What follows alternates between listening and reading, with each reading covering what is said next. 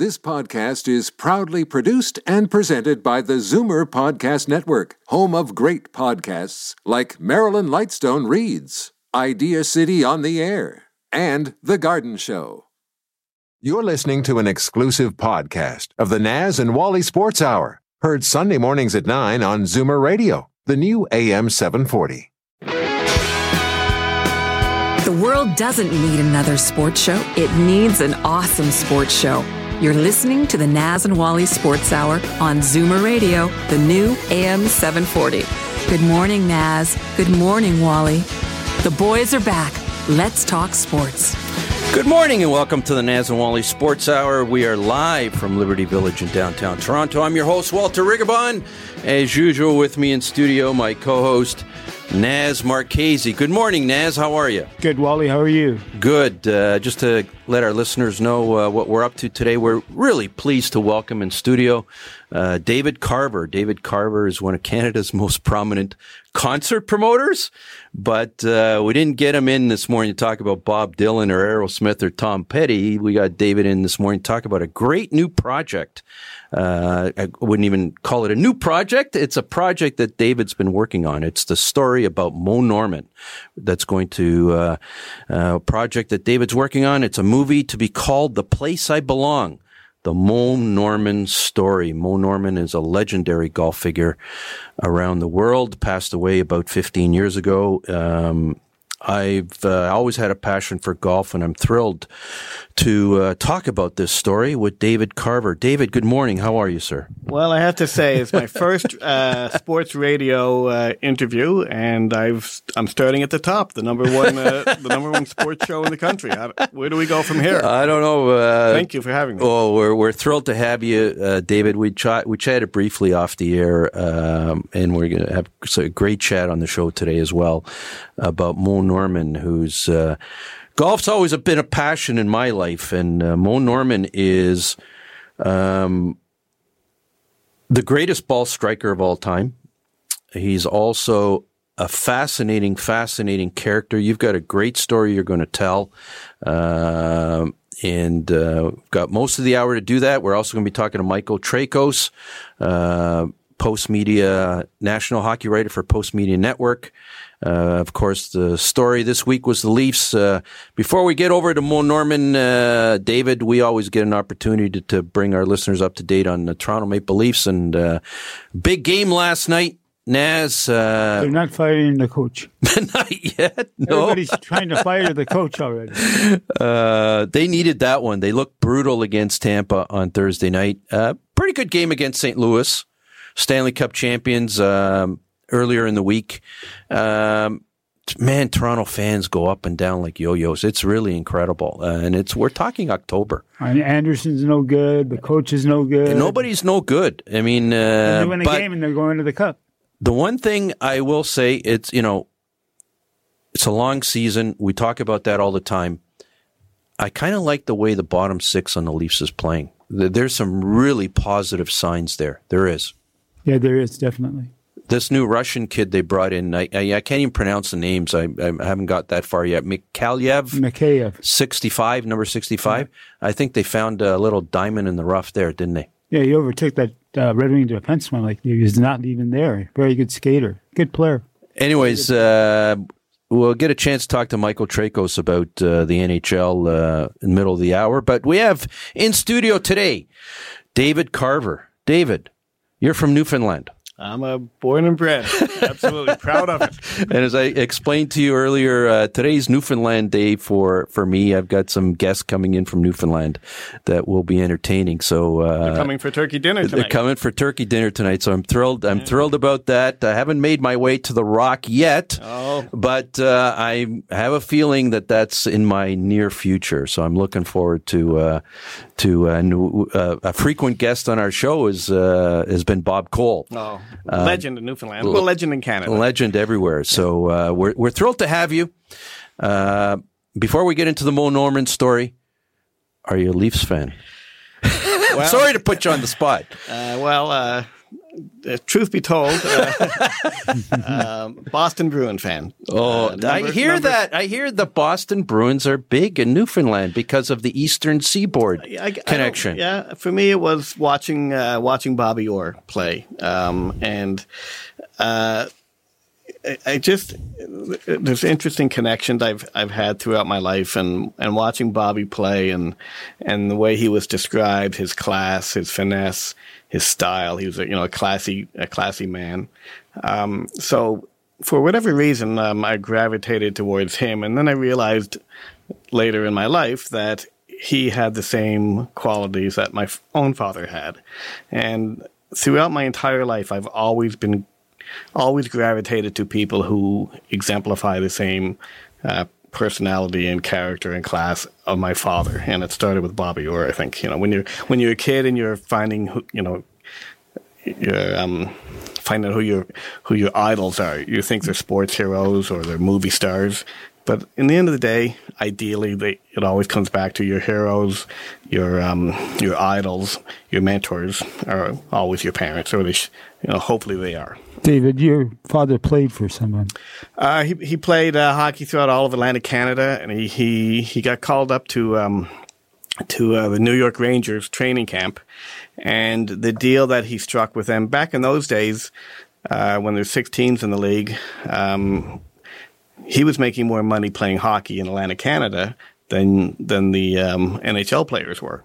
So he got called up to the uh, Rangers training camp, and the deal was that he was going to to play for the Rangers, and um, what ended up happening was they did some kind of trade and got somebody to fill the spot that my father was going to play. Uh, I think it was a, a right wing. So they told my father when he got there that they were going to send him down to the um, to the um, the farm team, and Dad just said, "Nope, send me back to Canada." He said the deal you struck with me was I was coming up to play right wing for the Rangers. And if that's not the deal, send me back to Canada. Now, this is back when every kid would dream of playing in the NHL. And for my father, it was about principle. It was about a deal that was made, and the deal was broken, and he went back to Atlanta. And people couldn't believe it. Like, kids would kill to play in the NHL. and for him, it was about a, a deal that was made. And Different world back then. oh, and he lived his whole life that way. A handshake was a handshake. Uh, we're talking to, uh, to David Carver. David, you've been one of Canada's most prominent rock concert, music concert promoters. Thank you. Um, some of your uh, on your resume, done uh, Bob Dylan, Aerosmith, Tom Petty. I'm sure numerous others. How does uh, someone go bridge from promoting music concerts to developing a project, a film, producing a film about the life of Moe Norman? How did that come about? Well, um, funny story. uh, The way I got started in the music business is um, while I was in university. My uh, the summer I was at uh, in university, I decided to have a a party in the backyard of my parents' house, and my parents would spend their summers in PEI. So I started telling people in May about a party I was having on July 5th, Saturday, July 5th, um, a beach, a Hawaiian party in my backyard. So my father ends up coming home from uh, PEI on on the uh, the morning of the fifth. So I now have to tell him that I'm having this party in the backyard. And um, around eight o'clock or eight thirty, there's two of us in the backyard. And my father comes downstairs and says, "You know, you're quite the party promoter. you know, quite a, quite an event you have going on here. Is, is everybody having a good time?" Being a bit sarcastic. And he went off to get a bucket of chicken. Went down to Kentucky Fried Chicken. Came back about 40 minutes later, and there had to be 200 people in the backyard. And when my father came up to me, I said, "Look, Dad, I think you know it's only like 8:30, 9 o'clock. I think there's going to be a lot more people here." And he said, "Well, I know of at least two more." And I said, "What are you talking about?" And he said, "Well, I was at Kentucky Fried Chicken. the girl serving me was talking to the girl through the window in the kitchen, and they were talking about some beach party on Thorburn Road." But they didn't know how to get there, so I gave them directions. this is my father giving two strangers directions on how to get to his house for this party. So I, around three o'clock in the morning, I shut it down. About there had to be 500 people in the backyard, and my father helped me clean up all the all the uh, empties. And then he said, um, he just looked at me. He said, "David, no more." And then he stopped and he looked at me. He said, "And if you're going to do it again, have it at someone else's house." and then he stopped and he, without turning around, he just he had his back to me and he said, "Better yet, why don't you rent out a place and charge people money to get in?" And about a month later, I had the sequel, charged ten bucks to get in, rented out a, a, a, curling rink in the summertime, and sold 800 tickets at 10 bucks a ticket. And that's how I got started in the music business. And I promoted shows throughout all of Atlantic Canada. And the one challenge was how do you get artists, musicians, and their agents in LA? How do you get them interested in coming all the way to Newfoundland? and th- through sheer persistence, um, annoying persistence, I would expect. Um, you know, for 30 years, I, I managed to, to bring some of the biggest names to Atlantic Canada. And it's with that same persistence that um, I ended up getting into the film business. And I'm, I'm only working on one thing, and that's the Moe Norman story. And that's just the way I'm wired. Um, I think a lot of producers have eight or ten different projects at one time, and I just I I have to tell this story. I have to get this made. Why Moe Norman? Um, Why? I, I think um, it's on for several. Um, there's several reasons. I think there's a um, a psychological reason. Um, I think I'm. I think I, I, I feel like I share some of Moe's journey. I think I've had some of the same experiences that Moe has had. Um, you know, certainly been kicked down and had to get back up, and been kicked down again and had to get back up. Um, so there's just I I my life I feel uh, I I resonate with his life. Um, from an entrepreneurial perspective, I think the challenge, you know, I'm an entrepreneur and, um, you know, for 30 years in the music business in Atlantic Canada, I've made the impossible possible. Um, and it seems like people are having a tough time getting this movie made and it's it's a great movie and it's you know the, the story itself is incredible and I think it's a great movie and I want to get it made. And people have tried and have not been successful. And I think entrepreneurially, that's I'm attracted to it for that reason that I can perhaps do something that nobody else can, they, or others have failed. We we had a we had a chat off the air, and I know that this movie's um, personal to you in uh, because it involves and you know if you don't want to talk about this on the air uh, or if we're a bit premature on this, but uh, I know we had the chat about uh, how this bridged the relationship between you and your dad, and the story about. Um, I don't remember if it was a ten dollar bill or a oh, twenty dollar oh, yeah. bill. I don't know if you want to talk about that, but I'll leave it to you. Uh, in a way that you can't talk about. Yeah. Um, when um, my father was uh, passing away with cancer, um, um, I was up in his room with him, just chatting on his bed, and um, he he knew that I was pursuing the Moe Norman story. Um, I'd been trying since 1998, and and and I had to take take a step back from it for reasons. Um, someone else had the rights to the movie, and every two years since 1998, I would contact um, Moe Norman's estate and try to get the rights, and um, someone else just kept holding on to the rights. Um, so just before my dad died, we were up. Uh, I was up chatting with him, and and um, uh, my dad was a great entrepreneur, and and my dad, one of his greatest skills was recognizing opportunity. Um, so while we were chatting, he he um, asked me to give him his wallet, and he, he pulled out a, a card out of his wallet and said, "Hang on to this," and it was a a, a special card. Um, and I said, "Okay, great." And then I, I saw there was ten dollars in the wallet. And I said, "I said, Dad, there's there's ten dollars here. What do you want me to do with that?" And he said, "Hang on to that too."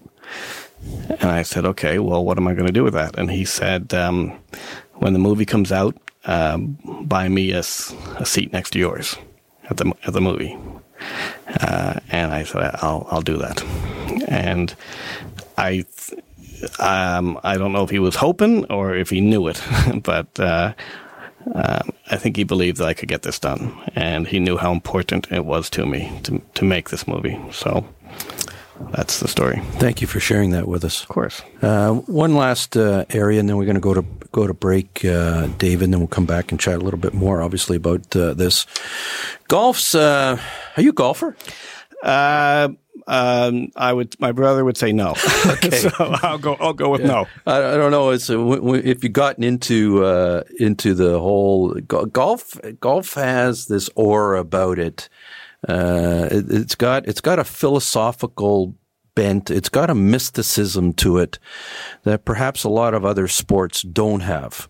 Um, you know, we, there's there's there's there's noted uh, characters, fictional characters in, in in a novel, Golf in the Kingdom, Michael Murphy, Shivas Irons, The Legend of Bagger Vance. There's this whole mysticism about this sport, like, and people are always chasing this uh, this idea, this uh, this this cloud that exists in golfers' minds. Uh, and I, I want to know to what extent in the film, because you've you've made you've said quite often this isn't a golf movie. It's more than a golf movie. It transcends sports. Mm-hmm. Um, and in the sense that it transcends sports, uh, tell us where you intend to go in the movie uh, where it's not just about golf? Uh, that's a great question. Um, his, uh, my first uh, um, awareness of Moe was as a golfer, and and my brother and father were talking about um, you know the various books and and magazine stories about him, and they were mostly talking about the golf prowess, and in of itself, Moe's golf prowess is a movie. Like you could make a movie about him just you could make a two-hour movie about him on the golf course. Um, uh, the things that he achieved on the golf course are are unbelievable, um, and incredibly true. So that's how I first became aware of him. But then, as I once I acquired the rights to the movie and started researching, you know, you talk to all his friends who were golfers. You talk to all the golf, you know, the golfers around. But then I had an opportunity to interview uh, Moe's family, and I and I think some of the public that know Moe well know that there was a disconnection with the family. And they're not quite sure, or they may not know why that was. I was able to get in deep into that with the family and discover there's a there's a there's a, a family uh, connection and well disconnection and then um, happily reconnection with the family and family disconnection and reconnection, we can all re- relate to that. It all resonates with all of us. So there's a part of, there's a significant part of that in the film. Um, you know, the film is about triumph over adversity. Um, it's about friendship and road trips, um, loyalty, um, bullies versus the bullied, um, the need for understanding and acceptance of people the way they are. Um, it's it obviously has the Rocky-ish kind of uh, Rocky kind of uh, theme to it. You know, getting knocked down, getting back up, getting kicked out of amateur golf, getting bullied out of professional golf. Um, so it has all of those elements. And in any movie, most movies have one or two through lines, one or two themes, and this one has seven. you know, there's seven different. There's seven different angles, you know, all happening at the same time in our script. Um, so it's just it's it it it does transcend sports. It it's about you know the need for um, redemption and and reconciliation, and um, it has all the elements of a. It has more than enough elements of a great story off the golf course as well as on. We're talking. We're talking to David Carver. The movie is the Place I Belong, the Moe Norman story. David is uh, producing it with some other uh, notable producers. It's time to go to our first break. We'll be right back and we'll continue to discuss the Moe Norman story. Are they ever wrong about sports? I can answer that in two words impossible. The Naz and Wally Sports Hour on Zoomer Radio. Good morning and welcome back to the Naz and Wally Sports Hour. We are live from Liberty Village in downtown Toronto on the new AM 740, downtown Toronto, 96.7 FM. Live video streaming, www.zoomerradio.ca. We're pleased to uh, uh, have him join us in studio today. David Carver. David is uh, producing a new movie called The Place I Belong, the Moe Norman story, in quotation marks, sports unknown legend. Uh, unknown, I don't know if he's unknown amongst golf purists. He's very well known. Uh, I've known about Moe Norman basically my entire life. Ran into him a couple of times. He used to uh, he used to hang up at uh, Pleasure Park up at Highway 7 and uh, 400. I used to hit some balls up there in the late 80s. I'd, uh, I'd run into him in the parking lot a few times. I think he was probably driving his Cadillac and had all kinds of Always. stuff in his trunk. Always. And, uh, and uh, never got a chance to chat with him. I never bothered him. Uh, just, I sort of acknowledged him and walked by him and ran into him a few times at some golf events that I was present at with, with thousands of other people. Amazing part about Moe Norman, he may have been unknown amongst the uh, general public, the non-golf purists. In the golf industry, he was a legend. And the, some of the uh, there's one scene I remember. Uh, I have it in my mind I remember it like it was yesterday. It was the 1995 at the National Golf Club of Canada. It was the Skins game. Uh, Faldo was there. Couples was there. Crenshaw was there.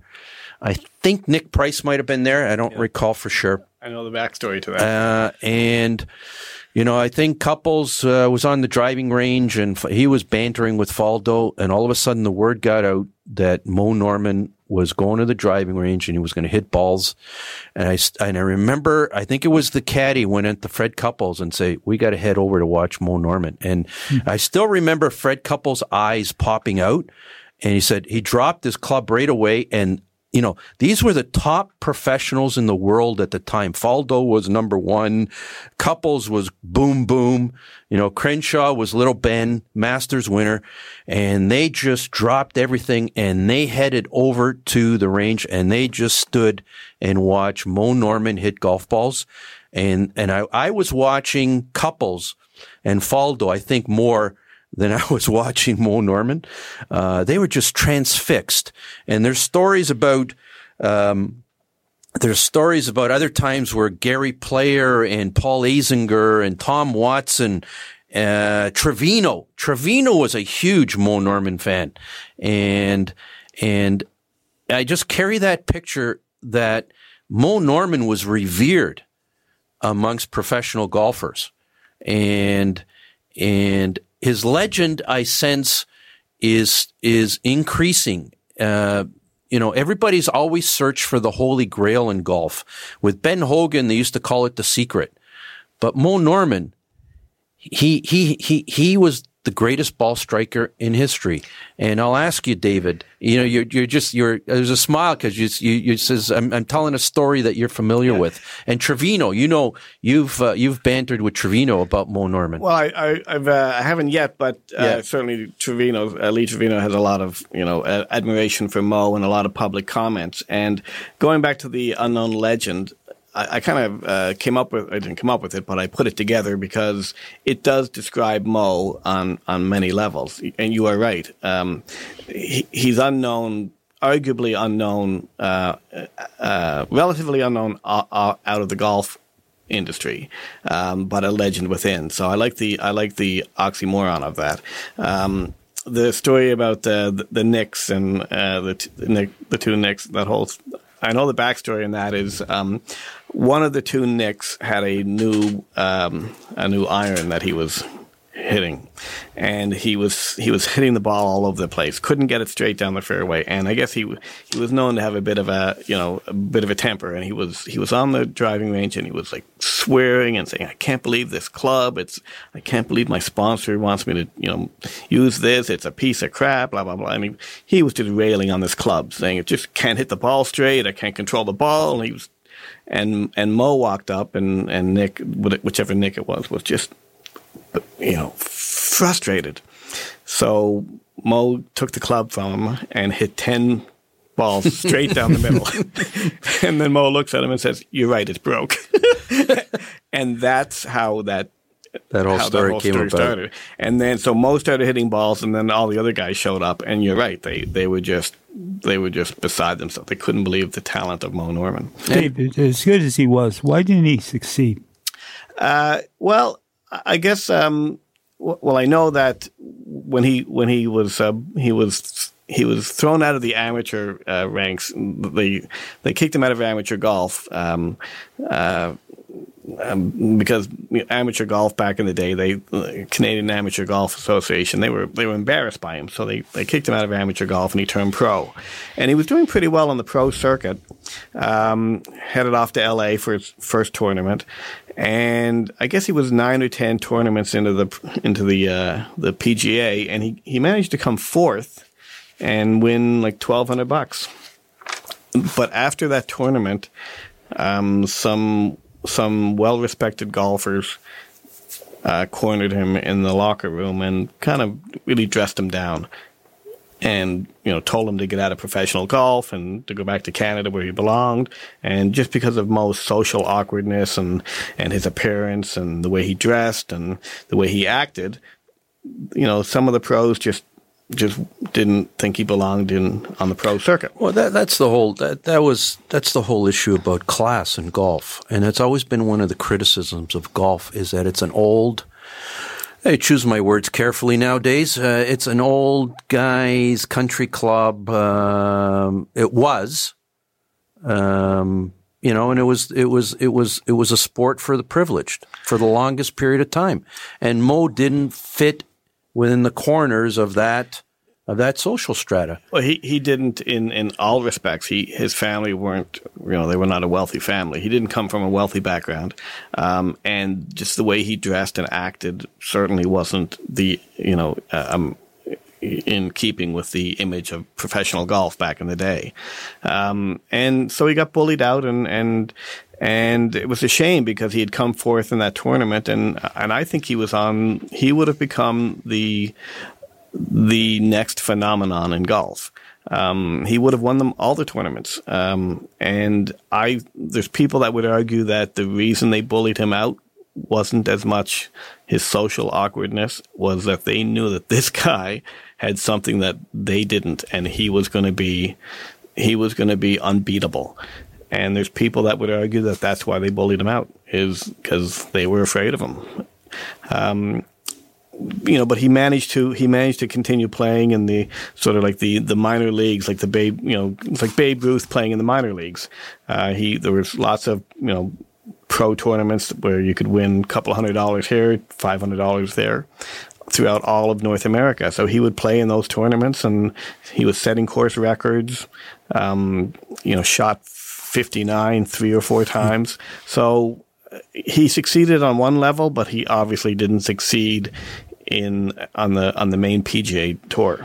Well, that was, uh, yeah. I mean, it was. You know, people look back at Moe Norman's career. Um, you know, being the best ball striker in the history of a sports. You know, that's pretty successful.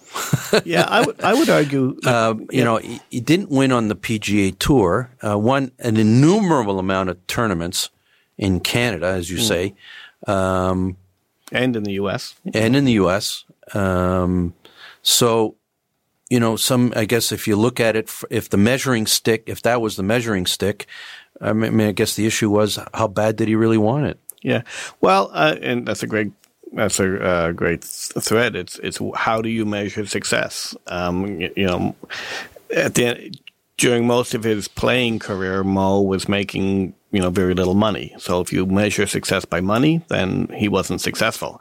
Um, he broke a lot of course records. So if you measure success by what you do within that profession, then he was successful. If you measure it by by the end of his life, he was inducted in the Golf Hall of Fame. He was he was um, given five thousand dollars a month at the end of his career, which uh, Titleist owns that now. No other sports entity could ever give a athlete money at the end of their career because Titleist did it, and nobody ever gives money to an uh, an athlete at the end. It's always at the beginning of their career. So, you know that if you you could call that being successful and inducted in the Hall of Fame, success. We're talking to David Carver. David uh, is working on a project. Uh, producer, The Place I Belong, the Moe Norman story.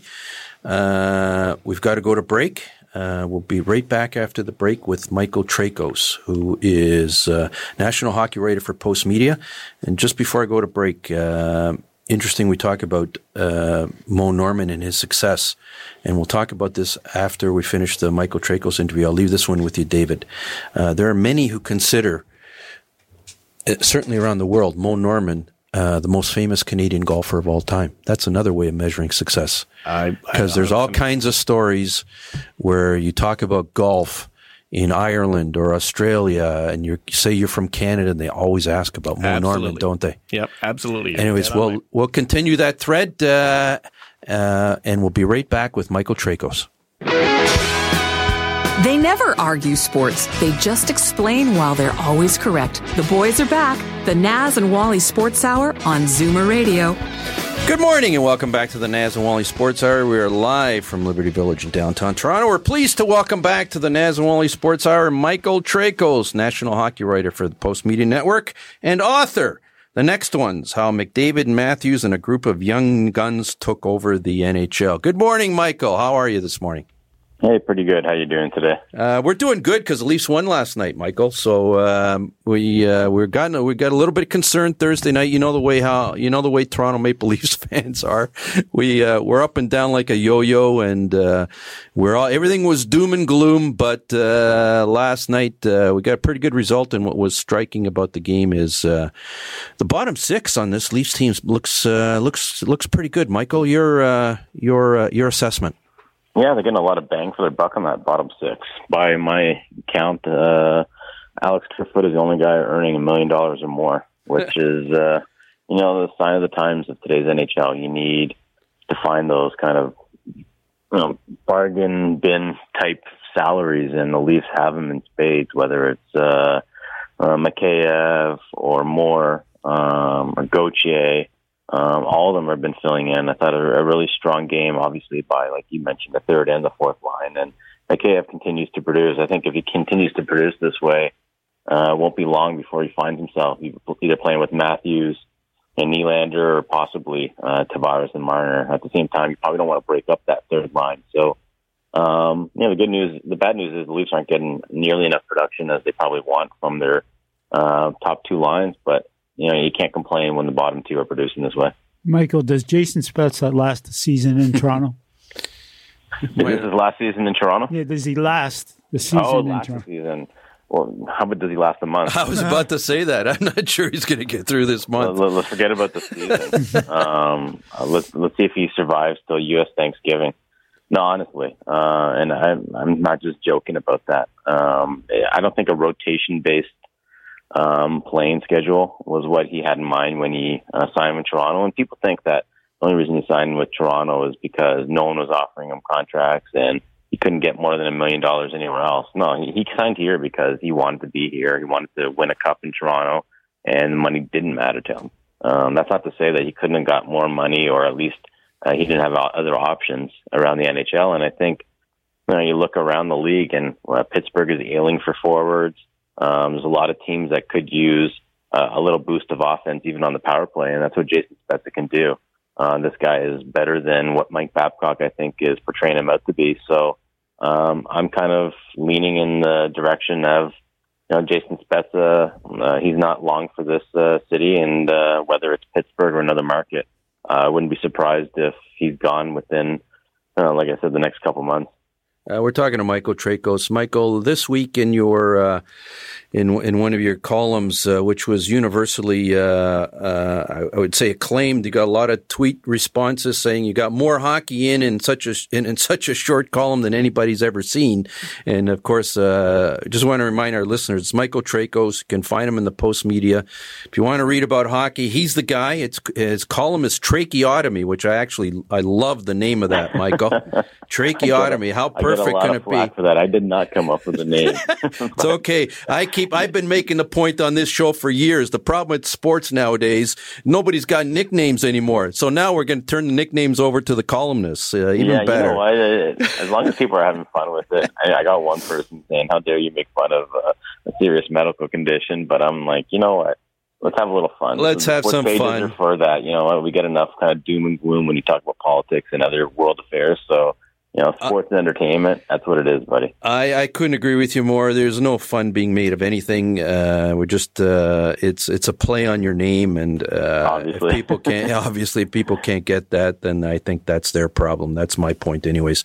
Anyways, Michael, in that column, uh, you started off by talking about the 2022 Olympics. Uh, mm-hmm. Both, uh, both uh, they've extended the collective bargaining agreement. Uh, the issue is whether the NHL is going to uh, Beijing.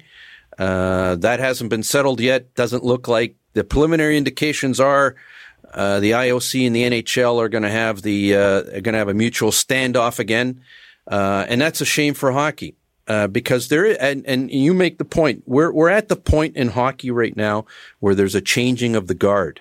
Uh, from 2010 uh, on, you had the Crosbys and the Toews and the Pietrangelos and the Shea Webers and Doughty and uh, some of those guys are past their prime. Um, and now we've got the new guard, McDavid, MacKinnon, Marner, Rielly, Scheifele, Brayden Point. On the U.S. side, we've got Matthews, Eichel, the Hughes brothers. Um, man, hockey fans want to see. I mean, these are this is the guts of the under twenty three team that looks so great. Uh, they're now taking over the hockey world, and you make that point in your book. The next ones, um, it, it's time. We've got to see. We've got to see McDavid and MacKinnon wearing a Canada sweater. Uh, when's this going to happen? As far as the Olympics, I'd be shocked if we see uh, NHLers um, in Beijing. Like, first off, the NHL doesn't want to go there. Um, they haven't wanted to go to the Olympics for a while now. Uh, they don't make any money. They have no control. It's in the middle of the season. There's so many reasons why they don't want to go there. Above all that, in Beijing. And have you guys been paying attention to what's going on with the NBA in China right now? uh, if you are, um, that is we the battleground. Are it's it's a no win scenario for the for the NHL. Um, so, and, and I think the players are starting to realize it as well. The fact that you know they didn't reopen the CBA and they let it um, run its course for another few years told me that you know they're, they're sort of happy with the current arrangement. Obviously, there's uh, not 100% happy, but there's too much good there to really risk it. And let's face it, not that the NHL is not making money. The NHLPA is not making money by going to the Olympics. Where they are making money is the World Cup of hockey. And, you know, more and more I get this sentiment that a lot of players are willing to uh, have a World Cup um, and rather than an Olympics, as long as the World Cup is a, a legitimate World Cup. And, you know, I, I don't think you're ever going to get what soccer has with their World Cup where uh, you ever hear any soccer players talking about the Olympics and how they'd rather do that than a World Cup? No, because it's a legitimate tournament that World Cup is. And I don't know if hockey's ever going to get there, but I, I think the the main issue is they're going to kill the uh, so-called gimmick teams, those uh, Team North America and Team Europe, which you know it, that was the reason why that last World Cup was successful in my mind is that we had that young gun team. But um, if we go through a strict, you know, best on best, pick your best eight countries, and you know, I'm sorry if you're if you're a Slovenian descent like Anze Kopitar, I'm sorry, you just might not play in this year's World Cup or the next World Cup. But um, you know, I, I think what you want is a best on best tournament, whether it's Olympic, whether it's World Cup, and I honestly, I'm I might be in the majority or minority, but I like the idea of a World Cup versus the Olympics because you're limiting it to possibly eight countries and the best eight. You're not having to play a France or an Italy or um, even a Team China you're just getting the superpowers and you're getting the best of the best. So, um, you know, if, if done properly, and if we do see a Canada versus U.S. final, I don't think anyone will be complaining at the end of that tournament. So we'll see if it happens. Uh, right now, talking to the PA and talking to uh, various people within the NHL, it looks like 2021 is being uh, earmarked um, as a potential date. Um, they have to figure out the month. It looks like it's probably still going to be right before training camp opens, which is a great lead into the season. Um, and like I said, if they uh, uh, if they can kind of figure out um, a way to kind of get everyone excited about it, and you know, put this whole idea that it's it's not the Olympics and it's not it's not your truest international competition. Uh, if they can put that to rest and just get a really good tournament, I think you know th- this could be the start of something really good. Michael, your thoughts on the Edmonton Oilers six and zero oh start? I think it's for real. I really do. I think this is a different Oilers team than we saw last year, and I think it begins behind the bench with Dave Tippett. He's got them playing structured hockey, but more importantly, this is a team that's more than just a one-line powerhouse now. So you know, it's not just McDavid and Draisaitl. It's obviously going to be about them every night because they're the most talented players. But when you got James Neal scoring, when you got Nugent Hopkins scoring, when you got Zack Kassian producing points, um, this is a deadly Oilers team. And the only question is is Mike Smith and Koskinen uh, a good enough tandem to get them into the playoffs? And you know, if you're scoring this many goals, maybe they don't have to be um, Vezina worthy. Uh, maybe they can do sort of what Calgary did last year with Rittich and Smith. And if that's the case, then yeah, I, I like Edmonton's chances. But again, James Neal is turning out to be the best acquisition in the summer. Anyways, we've been talking to Michael Traikos. Uh, Michael, we want to thank you again for joining us this morning. Uh, we really appreciate your time, and we always look forward to uh, always look forward to your columns in the Post Media, and Toronto Sun, National Post, and all those papers across the country. Thanks for uh, thanks for keeping us posted. All right, thanks very much, guys, for having me on. Thanks, Michael. Michael Traikos. Uh, in studio this morning, David Carver, producer the Place I Belong, the Moe Norman story. And just before we uh, went to break and talked a little bit about a hockey uh, uh, question, we pondered and we briefly asked you. We said, we're going to, first question back, we're going to ask David Carver. How does someone with no experience in the film business take on the Moe Norman story as a film? Tell us how uh, how that came about. Well, I guess I guess maybe the question you're asking is why does someone like you with no experience think you can do this? I was a um, little bit more diplomatic yeah, well, than that, David. But you know what? You would be right. okay, so tell us. Um, I guess you know, 30 years in the music business in Atlantic Canada. I've you know, it's it was one big wall, and I ran right at it. You know, and uh, that's that's how I'm wired. That's how I'm built. Is to to take on the big challenge and, and see if I can make it happen. And, you know, Muhammad Ali has that saying, if you can do it, it do ain't it. bragging. And, um, you know, my, going back to my father, he, one of his greatest attributes and assets was his ability to recognize an opportunity. So for me, once we had the script written, it was how do I get the attention of the Hollywood industry? And there's a story about Moe Norman, and, and I don't want to have any spoiler alerts for the film, but there's a story that we've, it's actually the opening scene in the movie. And it is an unbelievable true story. And when I was first told it, I thought that that just never happened. That's just like that is unbelievable. That just, that could not have happened, and it did.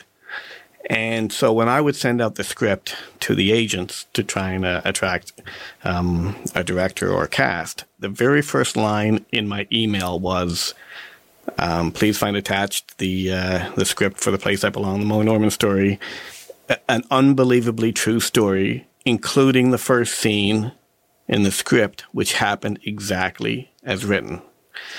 And every agent I sent it to, the ones that called me back would say, you know, as soon as we, read that, we had to read at least the first scene, right? Because you're, how do you not read that line and go, well, I got to read what that first scene is if it's so unbelievable? And when you read the first scene, not because I'm a great storyteller or part of a great writing team, but because that's, that story that actually happened sets up the entire movie. And when you read that first scene, you're like, the first thing you think is, oh my God, who is this guy? Oh, wow. and I want to know more. And then it gets people reading the script. Tell us a little bit about the team. Uh, it's a David Carver project. Uh, you're the in- uh, inspiration for it. Um, but you've uh, managed to attract some other significant people. Uh, Matthew Stillman, uh, Kate Driver, and Liev Schreiber, who, uh, when we first corresponded, I said, how can I not get David Carver in? It's got Liev Schreiber uh, in it. And my favorite show is Ray Donovan. Oh. Uh, for all uh, all our listeners, if you haven't watched Ray Donovan, start at the beginning. Start at the beginning, and and and and and uh, what do they do? That they watch ten of them a day, and it's coming back. It's coming back soon, and you know it's it's my favorite TV show. Uh, and I said it's got Liev Schreiber, not not necessarily acting in it, but he's part of the project. How did this team get put together? I sent the script to Kate. Um, um, she's part of a talent management company, and um, I sent it to her, and she read read uh, one of the earlier versions, and she loved it. She thought it was a great story, and she had a client who she was managing, who she wanted to direct it. Um, unfortunately for us, great for the client uh, he was offered a big budget studio film. So he went in that direction. But Kate loved the script and she said, Well, what can I do to help out? And I said, Well, what can you do to help out? and uh, she said, Well, look, let me get this to Liev Schreiber. Um, he's a huge golf fan. Um, he's part owner of a studio. And um, if he if he likes it, you know, we'll partner with you and and uh, and we'll st- start opening doors that you're still trying to knock down and um, they all Liev, Kate, um, and Matthew, and um, Hardy Justice is the other uh, uh, guy I'm involved with with their companies. Um, they love the story. They have a great sense of storytelling. Um, they've been helping me and the writers you know, tweak some things and giving us some great ideas. And you get focused on a on a train of thought, and sometimes fresh eyes give you a better perspective.